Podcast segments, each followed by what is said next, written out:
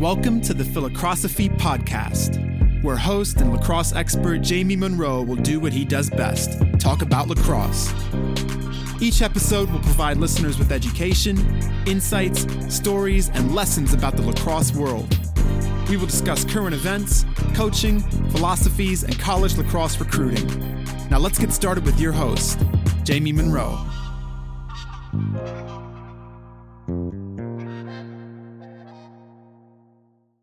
This in season edition of the Philocrosophy podcast is brought to you by Axia Time, a cool watch company focused on custom timepieces that commemorate life's greatest achievements. John Canaris is the founder of Axia Time, and he was the goalie at Penn in the late 80s who led his team to the Final Four. John is best known for being the goalie that was dunked on by Gary Gait in the Air Gait in that 1988 Final Four game. Axia makes beautiful Swiss made self winding watches whose design and quality match the essence of the memories they represent. Andy and I can attest to the quality. We each own a Brown University Axia watch, and it's pretty much the nicest thing we own. One of Axia's specialties is creating timepieces to celebrate storied team or championship victories. Check out the 2021 UVA National Championship watches or the Cornell lacrosse team watches we created last year you should really see the University of Georgia football team national championship watches or the Deerfield Academy lacrosse team watch to commemorate their national championship in 2021. New for this season, Axia is creating all American watches to celebrate the student athletes that earn this incredible achievement. They have designed unique timepieces for high school boys and girls and college men and women. If you want a custom watch to commemorate life's greatest accomplishments, Check them out at axiatime.com. That's A X I A time.com. How's it going, everybody? Welcome back to the in season podcast with PLL Chaos head coach Andrew Towers. What up, AT? How we doing? Doing well. Fired up for uh, the Final Four this coming Saturday. Fired up for PLL training camp, which uh, we are scheduled to arrive this Friday to go two a days on Saturday, Sunday, uh, I think Monday, and then uh, a scrimmage on Tuesday, and then we got to make cuts. So it's uh, a lot going on, man. A lot going on. I can't on. wait to see. Um, I can't wait to see the uh, media coverage, the videos coming out of training camp. I love watching those training camp PLL highlights. They're so sick. Yeah, RJ does it, and RJ is truly gifted. I mean, he does just an awesome job of yeah. capturing the the uh, the vibe and uh, the excitement and the intensity, and he is he's truly gifted, no question about it. What um uh so so where where is that training camp in Albany or something? It's at Albany. Albany, yeah, cool. Yeah. So you stay in the dorms or whatever? Say that. Yeah, we're staying. We're staying, yep, we're staying on campus in the. Uh, I think they're called the Liberty Terrace Apartments, and um, then we have week one there. So we've got essentially training camp for six days, and then I think they give them one day off, and then uh, and then we start. We have, we have Saturday games, so we'll have our first team practice after cuts are made on uh, Friday, June third, and then I think the uh, ESPN moved our game versus the Whips up to the 215 game. And then the Atlas or the Redwoods are on uh, ESPN. I think they did that because we are going to miss some of our players due to the NLL PLL conflict, which is disappointing for us in that we won't have those players, but we are 100% behind those guys going out and uh, capturing the NLL championship, and then uh, and then coming to hopefully help us uh, win the PLL championship, which would be great. So we'll see. Nice, man. Cool. Yeah. Um, all right, let's talk a little college across. So, um, did you watch the games this weekend? Watched them all, start to finish. And yesterday, toggled the Rangers game with the uh, the Virginia Maryland blowout. Thankfully, that made leaving the Virginia Maryland game easy to catch the Rangers dynamic win over the Hurricanes, who are scary as hell. All right, let's start off talking about Cornell Delaware. Um, Delaware kind of continued um, their really high level of play with great defense, um, and uh, really took it to Cornell um, till the till really the fourth quarter, right? Yeah, it was an awesome game. I, I honestly, I thought I, I, I had predicted that Cornell was going to win the game like 14 to 10. And ironically, they were up 10 7 and took a shot on an empty netter. And I was going to cling to a four goal Cornell win, which is what I had projected, even though it wasn't quite as high scoring as I thought it would be. Uh, I was really impressed with Delaware. You know, they, they, uh, you know, were able to generate high quality shots within scheme on the offensive end. They were athletic. They uh, competed head to head against Cornell in all the blue area, blue collar areas of the game, which is you know sort of Cornell's signature mark. They beat you up in those eras areas, and and I thought Delaware uh, went blow for blow with them.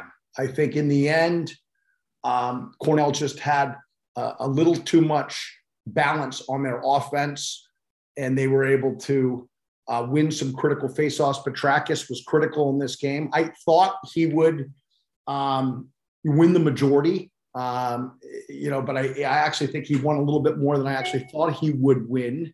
Yeah. Um, but this game, you know, kind of went to script. I, I think Cornell is a little more talented, um, a little more experienced in these big games, but you got to take your hat off uh, certainly to, to Ben DeLuca, who got his team ready to play and, and, and was able to get a great upset against Georgetown last week and came in and certainly gave Cornell everything that they could handle. But in the end, uh, Connor Buczek, the big red attack, Adler of defense, Petrakis at the X, Ierlan played a good game. You know, this, this is a this is a great team, and and we touched on a little bit in last week's podcast. I, I feel like Richie Moran is is overseeing this program. And I'm not surprised to see them in the final four. Um, I do think if Georgetown had not lost to Delaware, I think Georgetown would be in the final four. But you know, you play the games for a reason, and Delaware knocked them off when it mattered, and and, and Cornell uh, was able to knock Delaware off, and they deserve to be in the final four. I'm just I'm just so pumped that it's two Ivy League schools and two Big Ten schools because I think that those were clearly the two best conferences throughout the year. Yeah. And, uh, you know, it's fitting that there are two teams from each of those two conferences in the Final Four. I think it went to script by the by the fact that Cornell won. We thought they were going to win, and maybe they could have won by more, and they were up by three. Look, But I, I thought Delaware really held Cornell down from scoring as much as I thought they would score. Like, I mean, I thought the 14 to 10 wasn't just a margin of difference. I, I, the, wasn't just a differential. I just thought they would score 14 goals. I, I thought that the way that um, Delaware was able to hold Georgetown down, um, you know, had a lot to do with matchups. And I just thought the matchups would be a little bit different because I just felt like Cornell dodges poles a lot more, you know? And so anyways, they just yeah. did all the job on defense. Yeah, you know, I, I think that Owen Grant did a great job on CJ Kirst. CJ Kirst had a great goal, but it was off ball. Uh, you know, he, he did a good job on on on a you know getting open on a lefty pop out. You know, sort of sort of came into pick and then sort of acted like he was out of the play and, and did a little pirouette and then popped out. Yeah, that was you know to a left-handed you know catch and finish, and it was a great you know shot that he put away. But but certainly you got to look at that matchup and say Owen Grant, you know, won that matchup head to head and and uh, played an outstanding game. Had a tough penalty down the stretch, but honestly, the game was over at that point. Um, and it does show the passion in which the Delaware Blue Hens competed with they did uh, throughout the game and, and and really during the second half of the season. I was super impressed by the shooting of Ty Kurtz. Uh, frankly, you know, you look at a guy like that, you know, I could see him fitting into what we do on the chaos in the PLL very, very well. He's got great hands. He's got a great feel for how to find shots. He's got a great release. And, you know, he on the offensive end really carried this team, scoring five of the eight goals that they scored. You know, one thing that I, I noticed about this Cornell attack, what I really liked about it is, what and I haven't seen a lot of this, is when the ball is coming down either in transition or if it's in settled six on six and they dodge from the top center, which they do a lot. And sometimes they back cut the adjacent. Sometimes they pull one up and pick. Sometimes they, you know, pull one up and and, and make it look like they're going to pick and they slip it.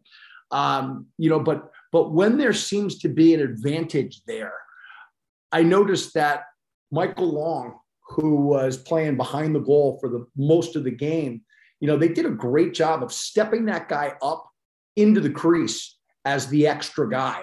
And I have not seen a lot of teams do that. Uh, you know, and whether that was him just hunting opportunities and, and being mindful that he is the extra guy if they're going to slide to the initiator up top, or whether that was, you know, by design from Coach Buczek or not, that subtlety is something that teams are really going to have to be worried about because you know, with an extra guy like that that's able to step in right in front of the net, whether he catches it and turns and finishes it, or whether they help off of one of the adjacent attackmen, you know, it's easy to see why they're getting some really high quality looks for the attack within the framework of their six on six. I, I really like that. Had not seen that very often, uh, and I'm curious to see whether that was scheme induced or whether that was just a heads up play on on behalf of Michael Long. All right, so Cornell will be playing Rutgers. Let's talk about the Rutgers Penn game. Yeah. Uh, I didn't get to watch much on Saturday because I was busy, but I rewatched this game like an hour ago.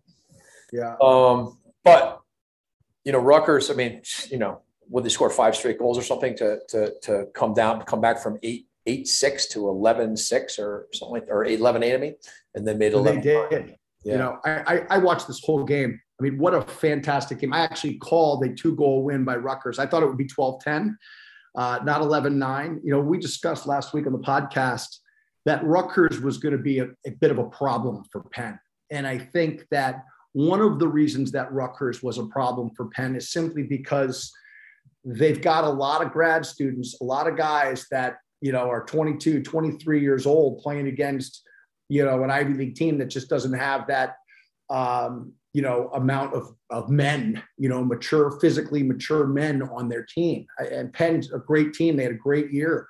Um, but i just think that the experience of Rutgers losing in the quarters and overtime last year to carolina the fact that they've had so many guys come and play their final year of eligibility at Rutgers, uh, you know, they you hear all the time about Maryland. Hey, you know, they got 16 grad transfers and and all this sort of stuff. You know, Rutgers is, is not really any different than Maryland in that respect. Each yeah. of these teams have a bunch of critical game day players that have played for four years and are coming to play their, you know, their last year of eligibility at Rutgers. And that combined with the fact that Rutgers is just not a team that you out tough. You, you just don't. They're they're similar to Adelphi and and uh, you know Maryland and and and some of these teams where they just you know they're always going to be the tougher team. And I think that they were the tougher team in this game. Penn gave them all they could handle. Uh, you know they they you know fought back from where they were behind seemingly by a goal or two all the way up until it was six six and then Penn gets two good goals. They go up 8 6 with about seven minutes left. And, and that's when the toughness of Rutgers really dug it out on a really hot day. And it looked like Penn, you know, just didn't quite have enough.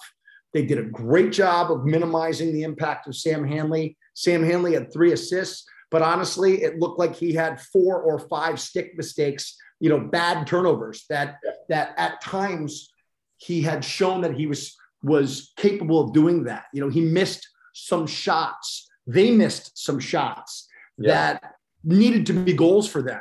And and there's no question that Kirst was the better of the two goalies, but Burkinshaw played a great game as well. He really did. But the MVP of this game was absolutely Kirst, the goalie for Rutgers. And I think that uh, the, the, the better team, I think, won this game. Um, you know, so that's what that's what I saw. Yeah. Well, Zusi did a great job. He won two thirds of the faceoffs.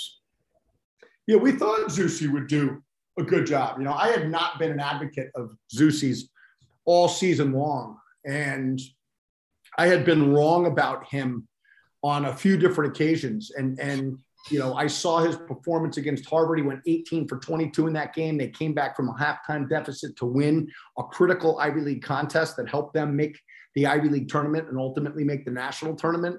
And last week's podcast, we talked about I didn't give him enough credit. And, and he stepped up and really gave Penn enough possessions to win the game. They just weren't sharp on offense. Yeah. And when they did get really high quality shots, they either missed the goal or Kirst stole it from them.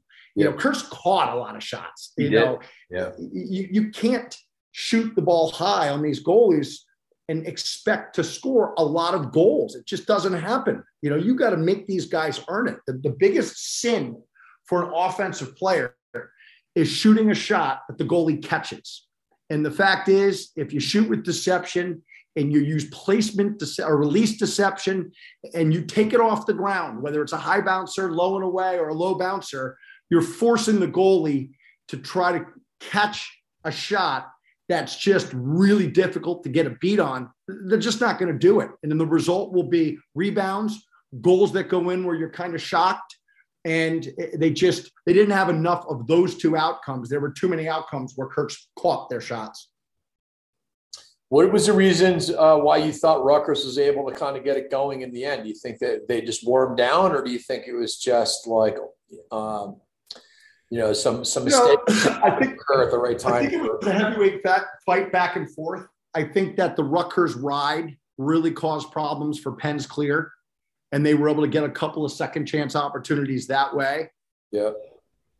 it seemed like when they needed that final push, that Rutgers got it out of their guys. Yeah. And and in the end, you know, it seemed like Rutgers was playing an opponent that had about half the depth as them, and they were doing it on a day where there was 95 degree heat, a ton of humidity on the turf in, in Hofstra. And I, and I think that, you know, for four quarters, you know, Rutgers was able to manage it down that last quarter of the game or that last, you know, half of the last quarter. And, and Penn seemed to uh, just not have anything left in the tank. You could almost kind of see it happen down the stretch. And you got to yeah. credit, you know, Rutgers and, and, their and their mental toughness. But I do think that Rutgers was the deeper team, yeah. and they played more guys, and they have more guys that are dangerous. I mean, how much can you ask out of Sam Handley when he's taking every shift on offense? And then he gets stuck on defense, and they did a good job of making him play some defense, which certainly is going to wear him down over time. And if Penn, uh, you know, has a worn down Sam Handley, you're going to get some turnovers out of him. You just are. But that kid's the best midfielder in the country and probably the best overall player. All right, let's talk a little bit about Yale and Princeton. Uh, did you watch yeah. this game? Watch the whole thing. You know, I, I think that um, it kind of went to script a little bit, and in one way it didn't. You know, I, I felt, and you and I spoke about this you know, clearly Yale has been the better program the last 10 years. There's, there's no question about it. Um, Yale has been the premier team in the Ivy League the last 10 years. Um, you know, but Yale, I just didn't think was playing that well. Yeah, they turned you know, They played, they, they, they, they, they played pretty well against Cornell when they put them away the week before in the Ivy League semis. But then they played like shit in the final against Penn. And they looked for the first time in I think three, four years, it seems like Yale looked directionless in the Ivy League championship.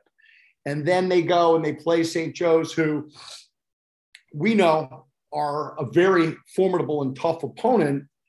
But your traditional lacrosse fans might not look at St. Joe's and think, wow, this is a team that, you know, is capable of beating Yale. They absolutely were capable of beating Yale. And, and if and if Andy Shay hadn't made the change to put ball in at the X, instead of Ramsey down the stretch against St. Joe's, there's a good chance St. Joe's would have knocked him off. And I just felt like coming into this game, Yale didn't look like they were playing very well defensively.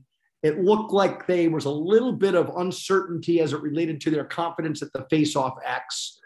Uh, you know, I just I've always felt like Yale is the toughest team in the Ivy League the last few years. But on this day, Princeton was the tougher team.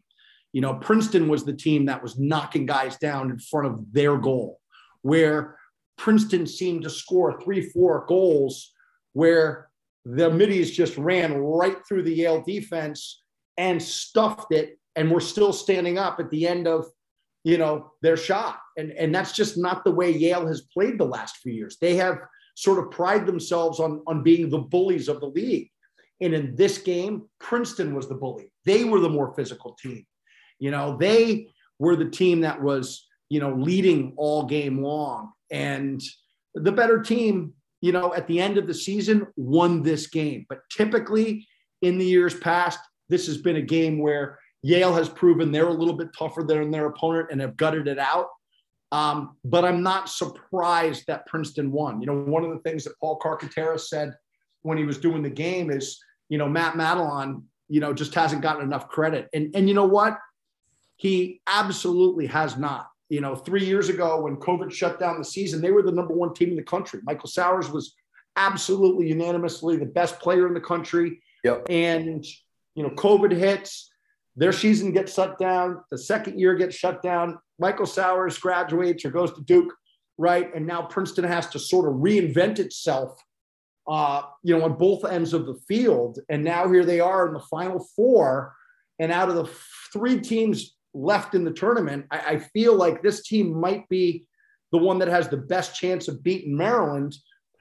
But I don't think they're going to beat Maryland. But but but if Sandoval can somehow find a way to get to 65% at the X, I think the balance of Princeton's offense is something that Maryland hasn't seen a lot of. And this is a team that's playing with a lot of confidence.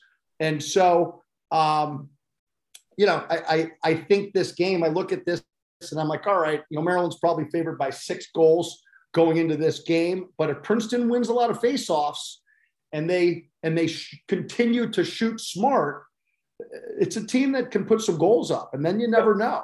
Um, so well, we'll I think you can rely on what, what they do. They can rely on because they're not relying on winning matchups every time. They can win some matchups too. They do dodge, but they play a wing two man game and they understand how to punish the defense for however they play it, and it, and and they get really consistently good looks on both wings um, with various sort of you know weave actions or pass down pick down actions and and um, and you mix that in with the fact that they got some guys that are athletic and can dodge and they move the ball and they move without it. I mean, I really love the way that Jim Mitchell. Um, I agree with you uh, with Madalon and uh, it's actually uh, I'm a big fan of Jim Mitchell, the offensive coordinator too. I think he's done a phenomenal job, um, sort of finding a balance of of uh, two man game and isolation and uh, scripted spacing, along with just letting the guys play and move and pick, seal, slip off ball too.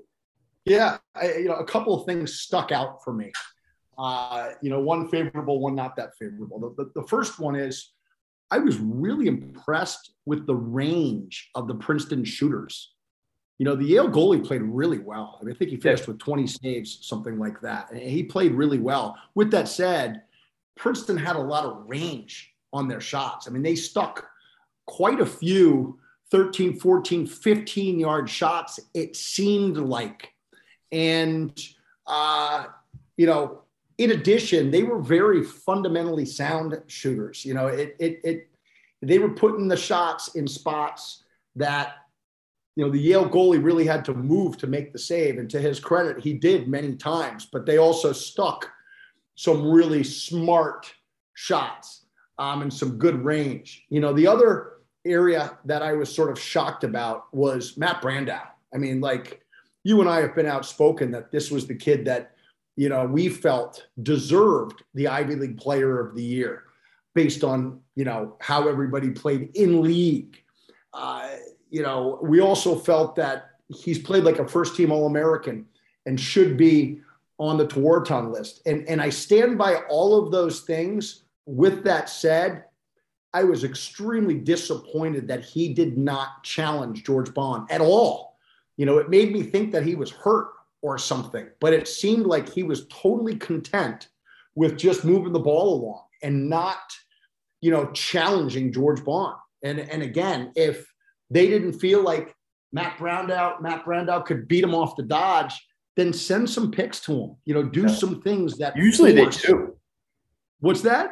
Usually, you know, the pick game. I mean, in the first matchup, Brandau had several come around goals, if I recall, on pick game from you know from behind the net where they. I think he was five and three in that game, but I don't think George Baughan played in that game. It, he may not have. I don't know if he did. I, am pretty sure I, he did not. I do know that but, he dodged a lot in that game, and they picked for him a lot in that game. Well, it, it, listen, it's one thing to have a lot of respect for a player, but I don't care, you know, yeah. who you are. If you are a first team All American offensive player, it doesn't matter who they put on you you have got to attack. You've got to impose your will, you know, as an offensive player. And and if if it gets proven that you can't beat that guy, or worse, he's putting the ball on the ground when you attack him, then okay, but but give it a shot.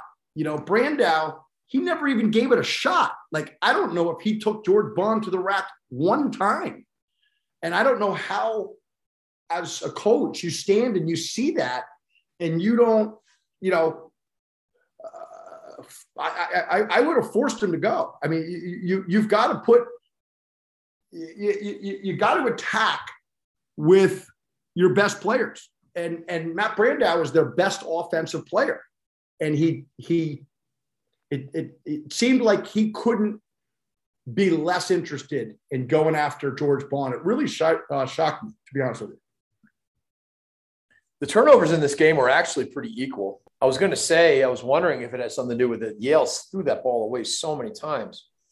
Um, and they couldn't clear it. Again, I mean, Yale could not clear the ball. Yeah. And yet, and this is another example. We were talked about it again last podcast about the amount, the, the increasing amount of teams that are starting to 10 man and starting to ride in a really organized and fundamentally you know, sound manner. And and and Princeton's ride caused Yale problems. You know, it says Yale was 17 for 20 on the clear. It certainly didn't look that way, Jamie. Um, it it looked like uh, you know they cleared it about 75%. That's the way it appeared. You know, you look at the other thing, face-offs. It, it just didn't seem like Yale won the face-offs. It seemed like Princeton won the face-offs. Um, I'm sure the stats are correct. I didn't stat the game, but in watching the game, yeah, those are two things that it, it seemed like uh, were in Princeton's advantage there, and and and you know the better team won won this game. They did, and uh, you know they've earned their shot to get to the final four. You got to be happy for Coach Madalon and his team. Yeah, no doubt.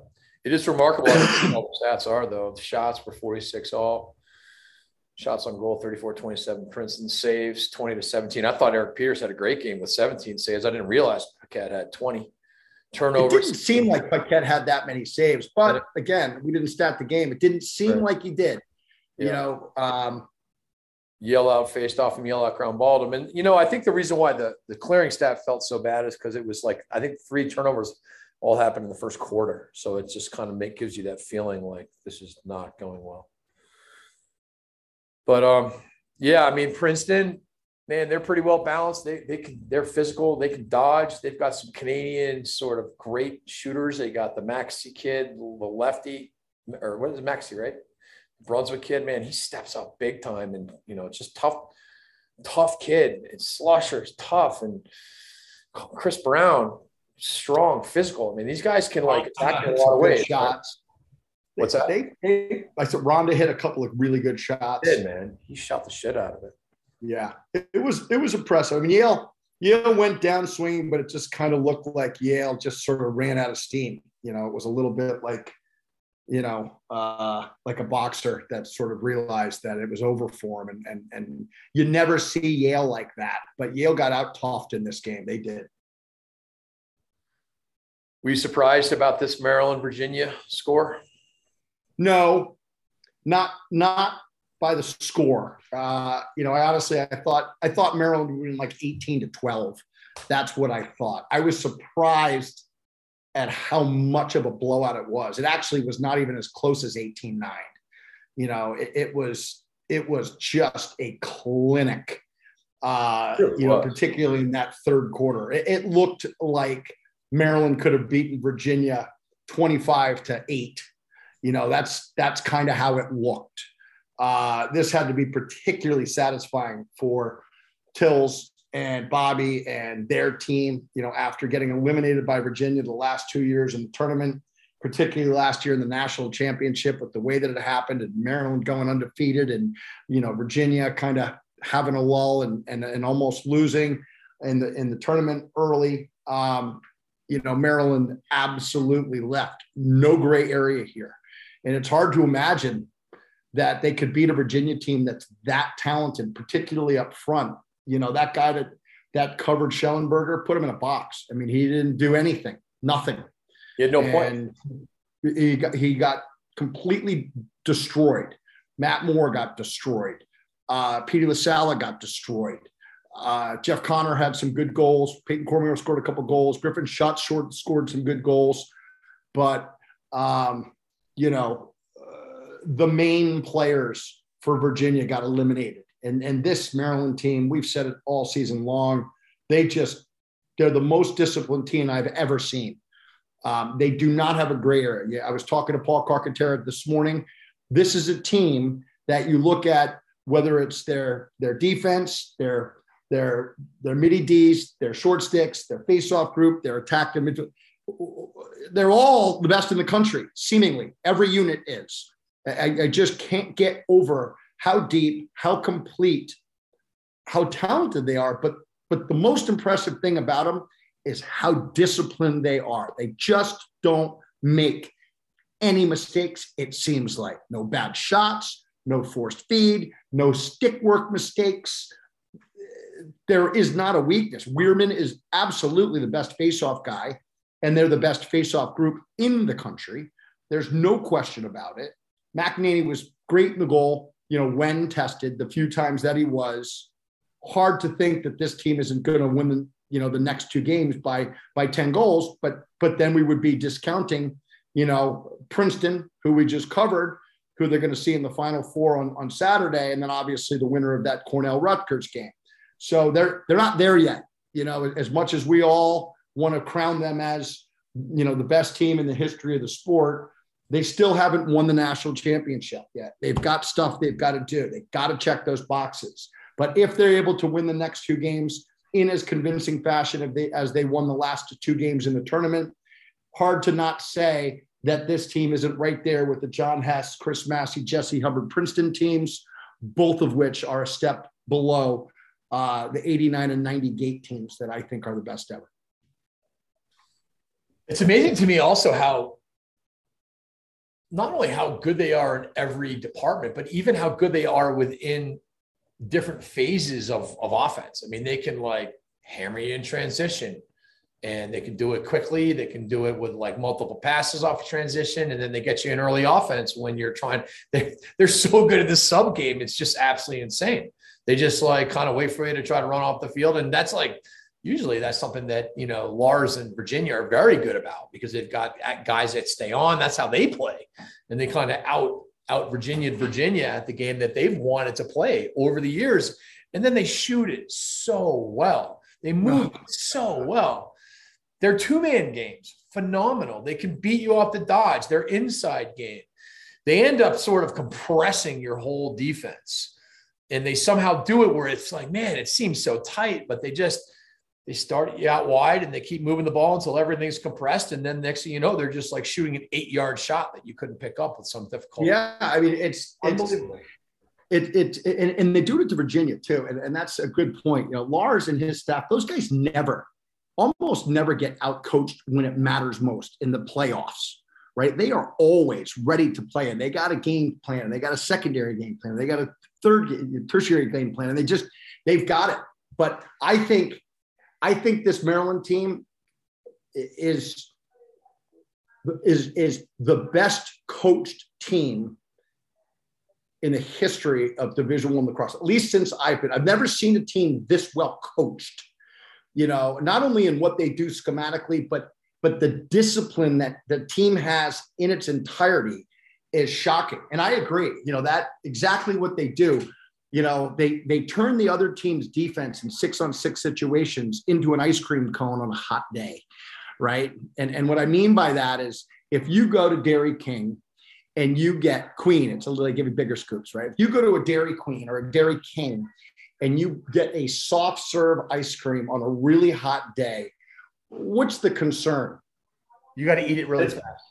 The con- well, not that. The concern is that the ice cream is going to melt all over your hand. And you're going to have sticky hands, and then your wife or your mom's going to get mad at you and say, "Don't touch anything. You got to wash your hands, Andrew." And the fact is, is it's like Maryland is holding the other team's defense in their hand, and they gradually just they they never let their hand get sticky.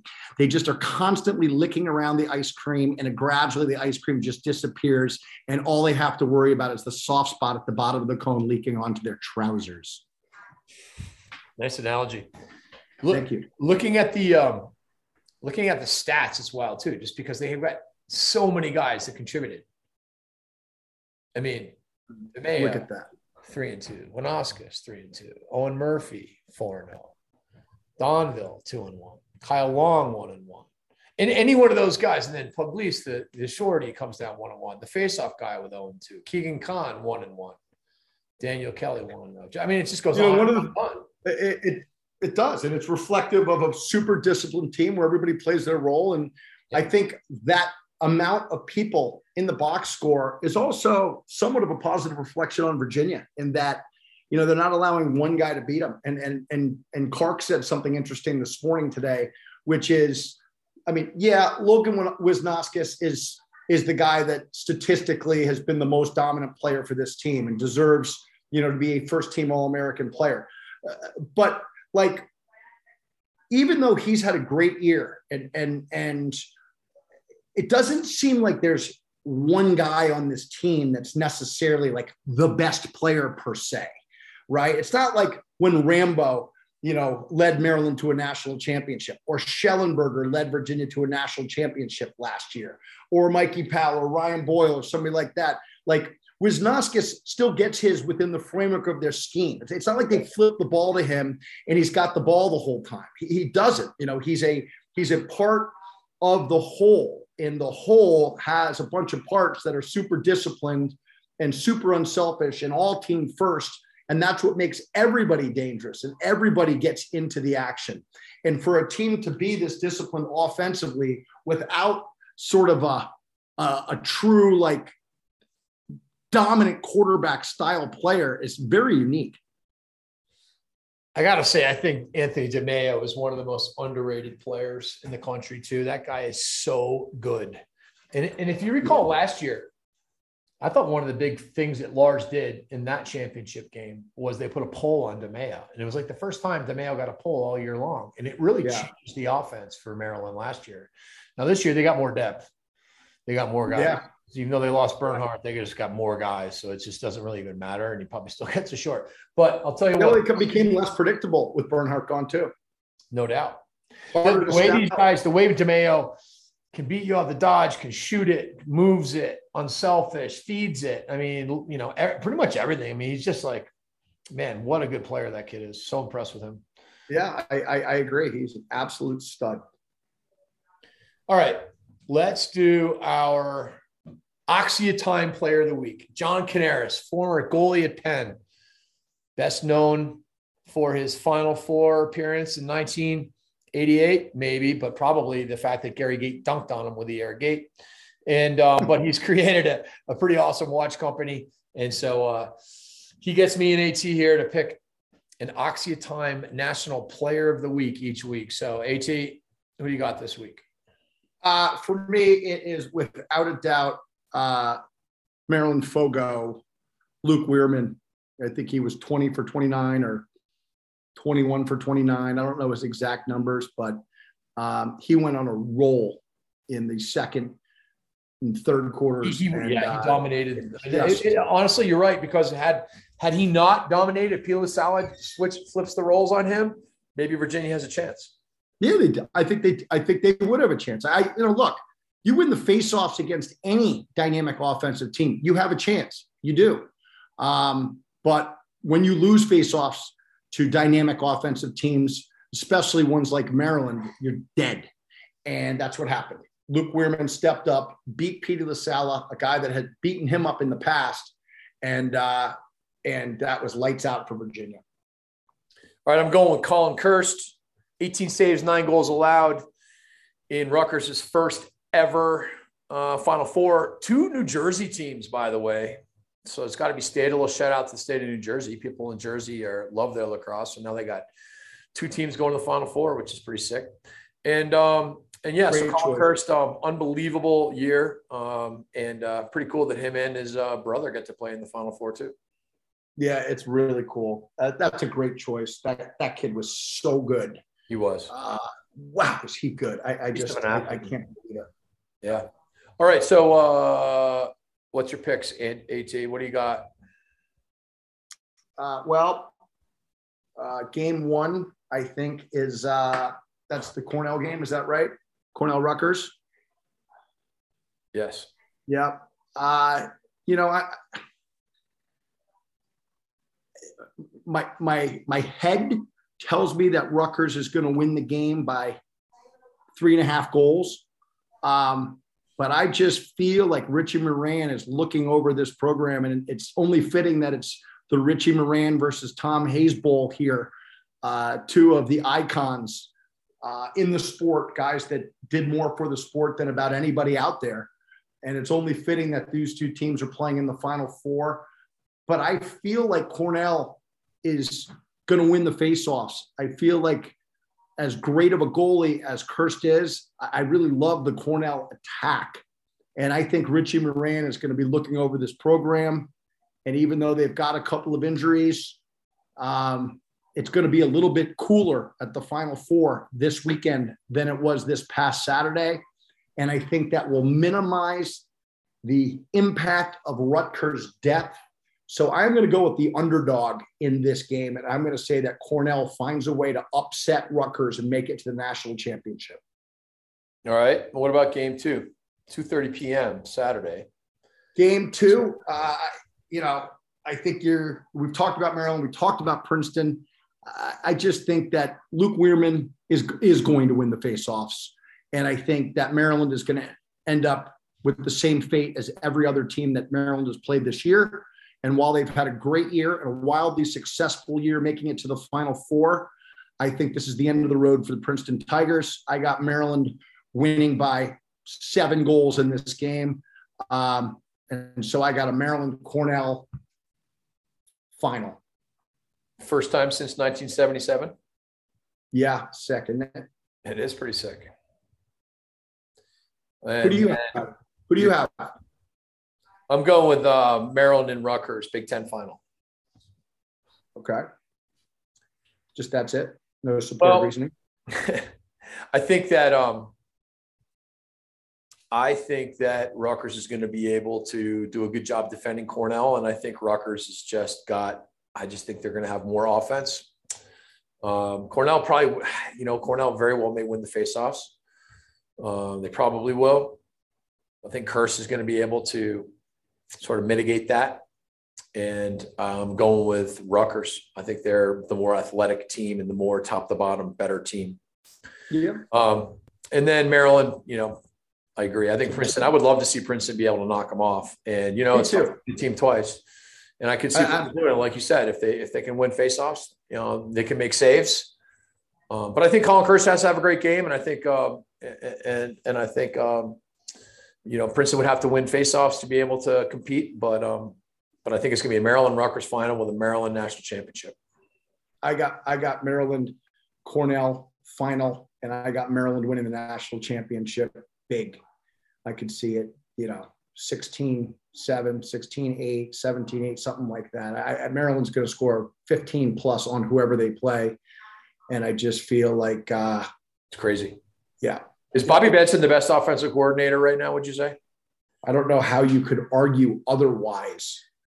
You know, the fact is, is as talented as they are, what they are more than anything is connected, yes. and that's the ultimate job of the coach. And Bobby's job is to get these guys connected, and he's done it. Yeah, they have a lot of transfers in here, and that certainly helps. But the challenge in that environment is getting guys connected that have been you know, the best on their respective teams and aren't short on confidence. And Bobby's been able to get these guys to prioritize the success of the team over their own individual success. And he's done it perfectly, really, because there's not a player on this team that steps outside this offense ever. And for him to be able to do that, as much as it's scheme related, I think the bigger masterpiece here is his ability to get these guys to check their egos and their priorities at the door for the betterment of the team. And, and that's how they're playing. So it's hard to say that he's not. Yeah. Awesome, man. So you're going to go? You're going to be there? No, I have training camp. I'm going to oh, be watching right. yeah, from the bar at training camp. Probably not from the bar because we'll have practice at night. But no, after practice, maybe at the bar. Maybe the highlights. Maybe at the bar. Yeah. it sounds like a lot of fun. What's that? sounds like a lot of fun. So listen, good luck with your training camp. Stay healthy. Yeah, we'll check in.